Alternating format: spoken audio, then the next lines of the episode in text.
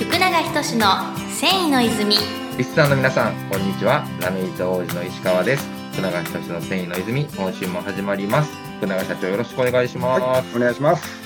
はい、ではでは早速なんですけれども、うんえっと、前回に引き続きまして、えーはじめ商事のはじめ社長にお越しいただいております。はい、はじめ社長よろしくお願いします。お願いします。よろしくお願いします。はじめしょうじのはじめです。お願いします。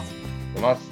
えー、とでは、まあ、第5回目ということで、うんえー、といろいろお聞きしてきたんですけれども、えー、と今回はですね、えーはじめ社長の、まあ、この、えーお仕事をされてて、まあ、楽しいところであったりとか、まあ、魅力の部分ですねそういったところを、まあ、リスナーの方々にちょっとお話しいただけたらなと思います。よろしくお願いします。はい、よろしくお願いします。えーまあ、楽しいところ、まあ、魅力っていうのがですね、僕が思うのは、新しいものを生み出せるところですね。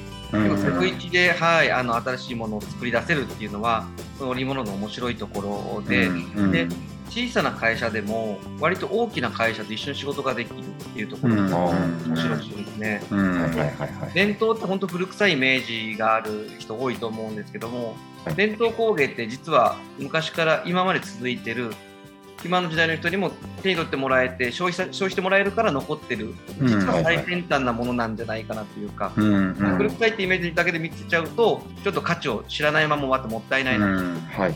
らそういう意味でも世界のそういうテクノロジーの最先端の方もこの伝統っていうものに目を向けててそこの価値だったりとかを持ってもらえるので、まあ、そういうところがなんか僕この仕事しながら面白いなと感じるというか、うん。なるほどなるほど。僕アナログなことやってるように見えてそういうハイテクノロジーのところともくっつけるというか、うん。あかなりこれ魅力だなと思って、うん。ね、あのさっき言われたこうちっちゃい会社でも大きいとことこうできるっていうのはそれはもうあの本当に僕らもよく思いますね。はい。やっぱりその得意性っていうのかこう特徴をしっかりえー自分とこの特徴っていうのはしっかり出せるとね、えーそれを必要とされている方々は、えー規模の大小にかかわらず、うんやっぱり言うてきていただけますんでね、ですね。でも本当にそれは感じますね。それはだから、まあ、はじめさんみたいな、こう、得意性の高いものをやっぱりやってられるところっていうのは、本当に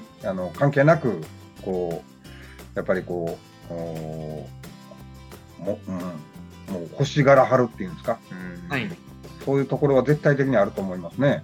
そうですね。僕らもその既存とやってるよりもやっぱりうん楽しくできるというか、もう既存はレッドオーシャンなんですよ。完全にですね。もうう、ん。業界なんか特にですけども。そうですよね。もうこれもしんどくてあの後継も育っていかない。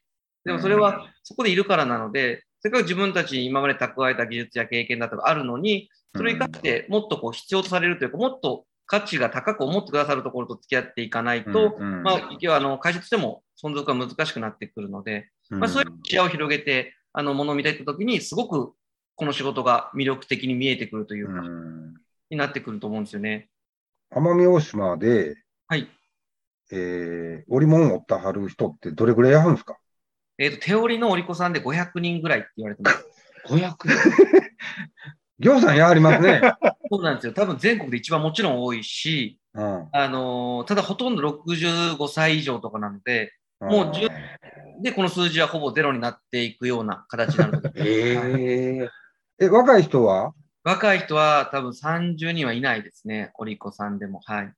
あもう全国と他の産地と同じような状態になるとはいはい最初、年間3000単ぐらい製造してるんですけども、手織りの大島紬自体はですね。あ、はい。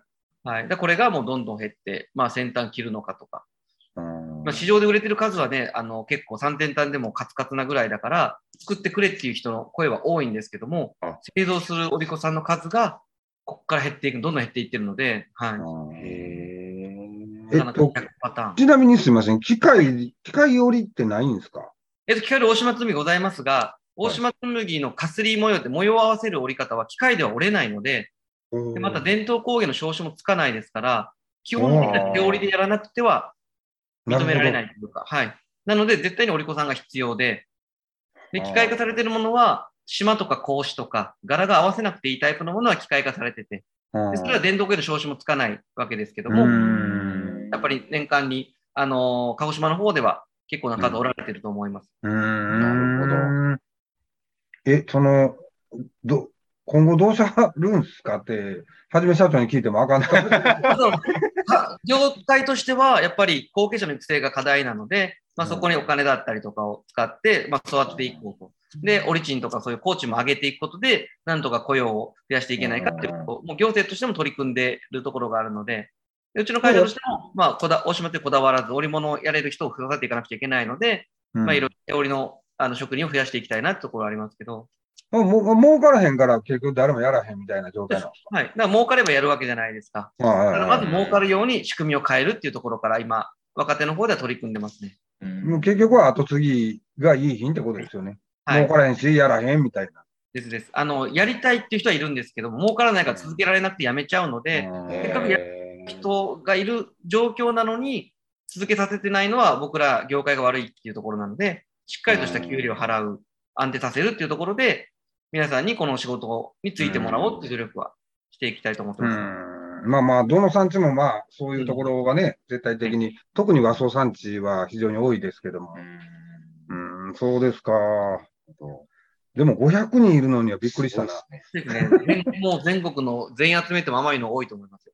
それぐらい規模が奄美の場合は、手織りの人がいるので、これ世界中で見ても手織りっていうものが失われていっているので、うん。手織りっていうところだけでもうん残さなくてはいけないし、そこにめちゃくちゃ価値が出る可能性があるんですよ。なんかいろんな織物を奄美で織るような状況になれば面白いなと思ってて、そうですよね。大島つむに限らずその手織りっていうところで、いろんな国とコラボレーションするというう、ん。そういうのも今動きとしてやってるので、そういうのもまた、あのー若者たちに響いてくれたらなと思うんですよねうん。こんな小さいね、島で、そんなところと、そんな国と、ね、そんな風にできるので、やりがいとして、しかも給料もちゃんと、はい。ここにもらえるとかなってきた。ら、そしたら島のね、いろんな問題解決していくというか。そうその小幅、小幅以外に80センチでした？でうちは80センチの今旗が、あの、通常で使える旗で、一応その上の旗もあるんですけど、手手織りで80センチってことでしょ？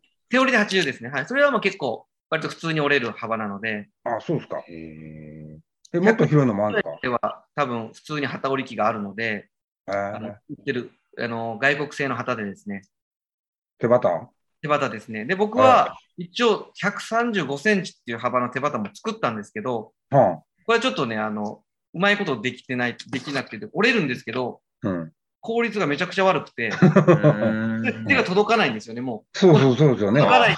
シャトルなはいくて、途中で止めないといけないというか、だけで止まるような勢いで投げて、で移動して、真ん中から指入れて、押して、取るみたいな。はい。レレピアの持ち替えみたいなもんですね、シャトルで。でも僕ね、あの、群馬県の桐生にいた時にですね、うんうん。あの、2メーターぐらいの手旗見たんですはよ。これは、明治の頃に、あ。うん。それでアメリカに輸出してたっていうんですよ。すごくない、うんはい。2メーターの幅の手織り機で織った生地をアメリカに輸出してるって。今、僕ら何やってるんやろと思ってびっくりして。その織り機は3人がかりなんですよ。へえ。で、え、も持ち替え持ち替え持ち替えで2メーター持ち替えてもう、シャトル、あの、紐で引っ張り飛ばすやつなんですけど、うん。で受け取る人がもう、あの、一番端の人が受け取ってみたいな。は叩くときに3人で叩くみたいな。あ。はあ。超でかい旗があってですね。はい。へえ。はなんか織物博物館みたいなところに置いてあって、実際、はいすごかったですね。これ折ってたんやっていうので、でも実動するんですね、それ。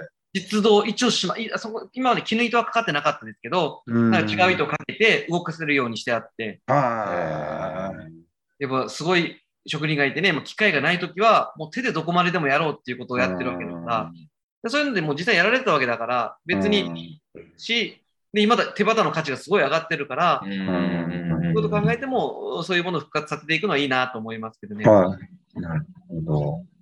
わかりました。ちょっと、そこ、そこはあんまり時間取ったらあかんかったんだけど。まあ最後に、じゃあ、まあ、この専業界目指している若者であったりとか、なんか興味を持ってる、まあ、未来の、えー、専業界目指している方々に向けて、それよりも、あの、織手さん育成せなあかんからさ。まあ、その、じゃあ、その方に向けて、まあ、あの、ただ折るだけっても楽しいんですけども、その折ったものがいろんなハイブランドが使われたりとかしていくので、そこにすごく、うん。あの、喜びっていうのを感じいただけると思うんですね。そうですよね。まあ、松麦とかでも、その、まあ、着物用としてだけ考えるんじゃなくてですね、うん。そういう相手に合わせたものづくりっていうことを、まあ、フレキシブルにものを考えていけると、うん仕事ってあるんだよっていうところ、うん。そしたら古臭い感じじゃなく、楽しくできるので、イノベーションもすごく起こしやすい産業だから、あまあ、そういうことを対応してくれるような会社に入ることが大前提ではあるんですが、ーはいいろいろ自分で切り開いていける分野でもあるので、ぜひ目指していただければなと思いますね。はないる。ほどうん。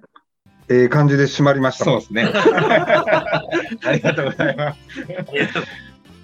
では、最後にちょっと PR だけいただければと思います。よろしくお願いします。えーはい、あの私ですね、年明けの1月2日から5日までですね、あの東京の池袋にある東武百貨店さんの方で、日本の職人店という催事に出店しております。でそちらでですね、大島紬だったりとか、うちで作っている小物だったりを販売しておりますので、お近くの方よかったら訪ねてきてください。よろしくお願いします。はい、ありがとうございますありがとうご。ざいます。はい。では、最後、弊社泉工業からもお知らせです。えー各種 SNS、Twitter、Instagram、Facebook、あとこちらのラジオ番組と YouTube 配信も行っておりますので、ぜひぜひご覧ください。はい。